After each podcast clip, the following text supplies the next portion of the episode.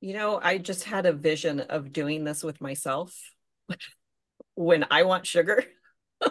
and I know that I don't need sugar, but just saying, I understand that you want that sugar right now. Uh, we don't eat sugar anymore. So is there something else that you would like instead? oh, I love that. Welcome to Imperfect Momming. Our children are constantly looking to us for examples. The term role model doesn't quite cut it here. We are shaping their worldview with every move we make. You see, it's not in the lectures we give or moments where we are actively attempting to teach them. It's in the micro movements we make, the unconscious ways in which we navigate life. We are constantly teaching our children how to show up for themselves, their friends, their future partners, and even their future children. So, what can we do to ensure we are raising thoughtful, compassionate, self aware human beings? We have to become them ourselves. No one is perfect, but we can still all be better, and it starts with self healing. Let's get to it.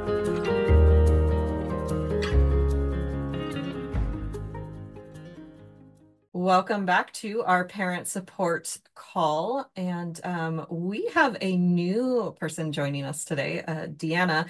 Um, I think your last name is Emad. Is that how you say it? Yes. Uh, welcome to um, to our call and uh, to raising enlightened children and all of that fun stuff. Thank you. yeah. Sorry. So Deanna is actually not just a guest with us. Deanna is actually one of our co. Uh, she's one of our co-partners in parenting. She's joined the Raising Enlightened Children team of uh, well, Deanna's actually a therapist, as Elise, as you all know, Alysia and I are coaches. Um, and uh, we're very excited that she's joined our team. Welcome, welcome, my love. Thank you. So happy to be here, sharing oh. this fun process of raising enlightened children. Love it. Absolutely. Uh, so we were wanting to talk about boundaries today because last week we kind of talked about communication as well as our happiness and our happiness not hinging on um, on our children's happiness because as moms that's super easy to fall into i'm going to call it a trap. Um, and uh, if you're interested in listening to that you can listen to that episode. Um, but today we're going to kind of talk about boundaries which is another thing that can suck our happiness away if we allow it to Absolutely. yeah Absolutely. Yeah. And so like last week, um, you know, really we spoke about that concept that we're programmed to only be as happy as our least happy child. Well, right there, that's our first boundary. That's our first limit we're setting that that's no longer going to be the case. We needed that. We needed out that in the, uh, just even in the programming piece, right? So like one of the things that I've been speaking to both of you guys about is really just about setting boundaries. Like I have, you know, my 17 year old, um, and just thinking about in terms of, you know, why am I setting the boundaries and who am I setting the boundaries for and what are boundaries? Like are boundaries rules? Like, is it something that I'm imposing that he has to follow? And is it because I'm trying to control or change him or his behavior? Or is the boundary for me? Yeah. I think my kind of definition, well, it, it, there's multiple definitions of boundaries. Um, one of the definitions that I was thinking of is it's literally teaching people how to treat you. And what, you know, allowing kind of expressing to someone like I the example I always use because I was in uh, direct sales business for so many years is like people don't really understand how to set clear boundaries. So they kind of think, you know, hey, I'm making phone calls is a boundary. Um, but really, that doesn't give the person that you're talking to really any information. Um, and but a more clear boundary is I'm making phone calls for the next hour um, please don't interrupt me unless there's an emergency. And I've always defined emergency as broken bone or blood. And my very literal child comes to me to tell me that he has a paper cut. He's like, Mom, you said you need to know if there's blood. okay. well, you're right. I did. literal. Very know, literal. I think one of the most important things about boundaries is knowing yourself, right? You mm-hmm. have to know yourself and be aware of your own needs and limits before you can recognize if someone has, you know, infringed upon your boundaries, right? Mm-hmm. You really need to know that part of yourself to say, hmm, I I need to identify what's important to me. So to I even, that's the first know step. what your boundary is, right, mm-hmm. Deanna? Yeah, I, and and to know what your boundary is, you got to know yourself. You got to right. know what's important to me. Where is that line? A boundary is a line, you know, and if you cross that line, there are consequences to that. So it's like I'm setting this boundary. Like I, my child needs to be home at this hour, and you know by this time, and if they're not, then there are just natural consequences to this uh, breach of the the line, right? Yeah. And I'm sorry, go ahead, Leish. Oh, I was just the one of my clients um has uh for for him it's a very clear boundary that he doesn't want people talking about money with him because it's a really big trigger. Um but what what he thought of as setting a boundary is um you know i i'm just i'm just not going to talk about it anymore. I'm just if somebody brings it up i'm just not going to talk about it. And it's like but how are they going to know that that's a boundary for you?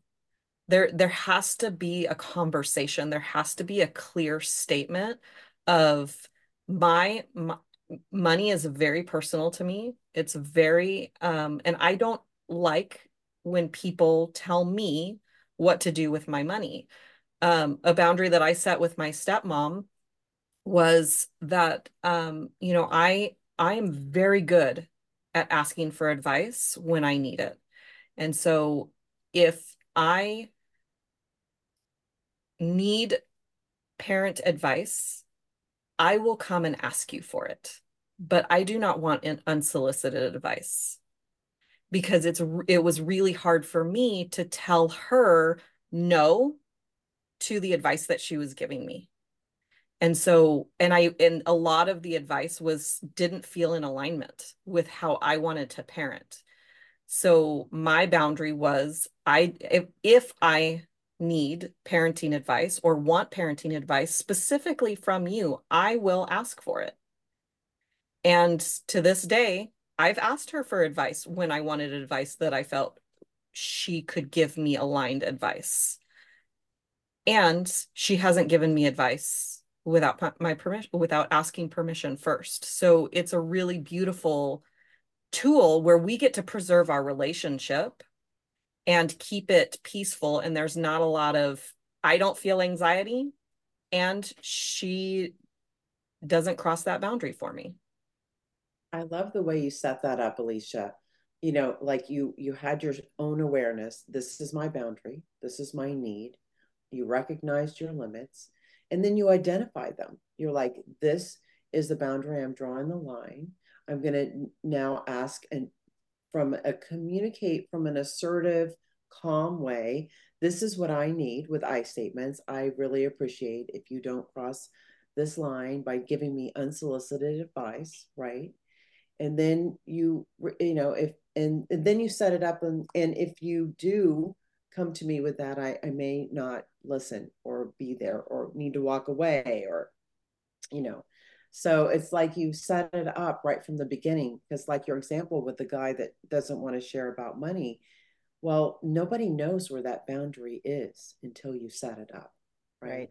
and you can do that in a very neutral calm respectful way and then if people do not honor that, then you can enforce that boundary by uh, respectfully declining to participate in that way with them, right?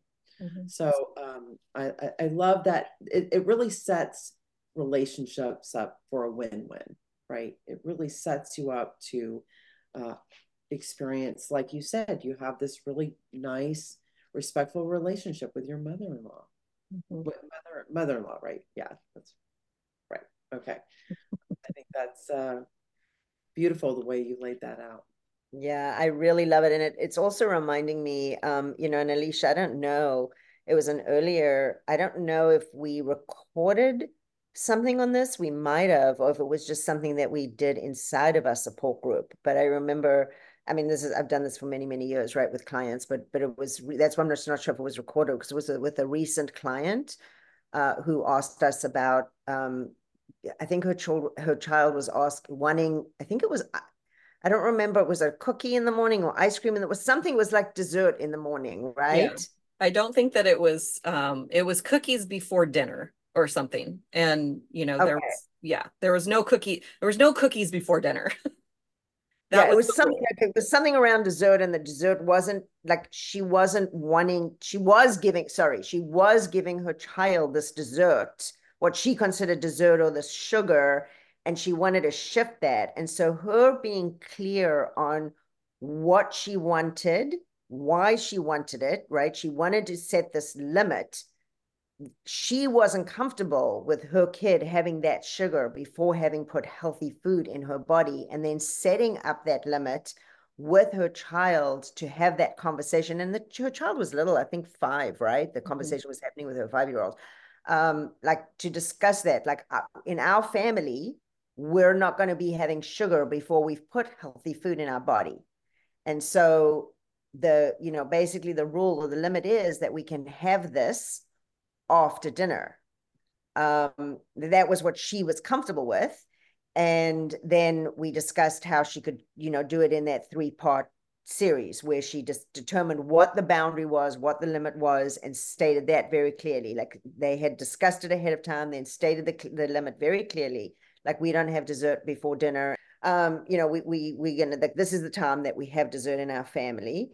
Well actually first she empathized. I know you really want this. I know you really want this candy. I know you really want this dessert. I know you really want this right? So the child can feel connected to and heard and in our family this is when we have it and then giving the child the choice of what they can have instead Mm. So, um, so I think her child was five. So at that point, it was like, well, do you want cucumbers or carrots? Because she knew that that's what the, the kid liked, right? What her mm. what her kid liked. Um, and for an older child, you might say, well, what might you have instead?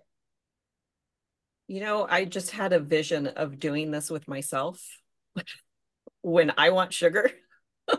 and I know that I don't need sugar, but just saying, I understand that you want that sugar right now uh, we don't eat sugar anymore. So is there something else that you would like instead? oh, I love that. Deanna, I think you just mouthed what I just voiced. I did.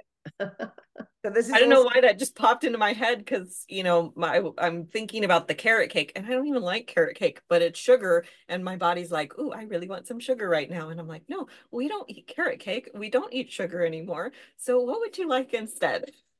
I, I want to know what your body wants instead. What does my body want instead? Because right now my body's had coffee for, for, the day, um, but my my body does want some protein. So um, I think I'm going to uh, look to see what protein we have in the fridge and um, and go from there. Well, and, that's a really beautiful point that you brought up because you know ha- enable in in order to have good boundaries have to have good boundaries with yourself. Yeah. Right. You really have to be able to listen to yourself. What do I need? Where are my limits? What am I committed to? And then that's how you have better boundaries with others. So, what a beautiful demonstration. Thanks, Alysia. Yeah. And I think that could be another topic for another podcast. But I mean that that right there could be a whole topic. Oh, whole um, but um, I think we will uh, call it call it for today on this topic, unless anybody has any one, final thoughts that they want to kind of add until you feel complete. Oh, until we meet again. Thank yeah. you. So we'll have final thought. You said it could be one more podcast, and I'm thinking, well, we could just carry on talking about this for the rest of the year, actually. Probably. I think this could be a series of podcasts for sure. Um, and uh, we'll be back next week with another lesson for our parent support call. And uh, like Deanna said, until we meet again, uh, keep healing. Bye, guys. Thank you for tuning in to Imperfect Momming. It's time for us to step up and realize that our power is not in trying to shape our children. Our power lies in shaping ourselves into the people we want our children to model themselves after. Don't just do it for your kids, do it for yourself. When you become a more self aware, compassionate, and confident person, you and everyone around you benefit. For more information about me and my work, visit alysialyons.com. That's A L Y S I A L Y O N S dot com. See you next time.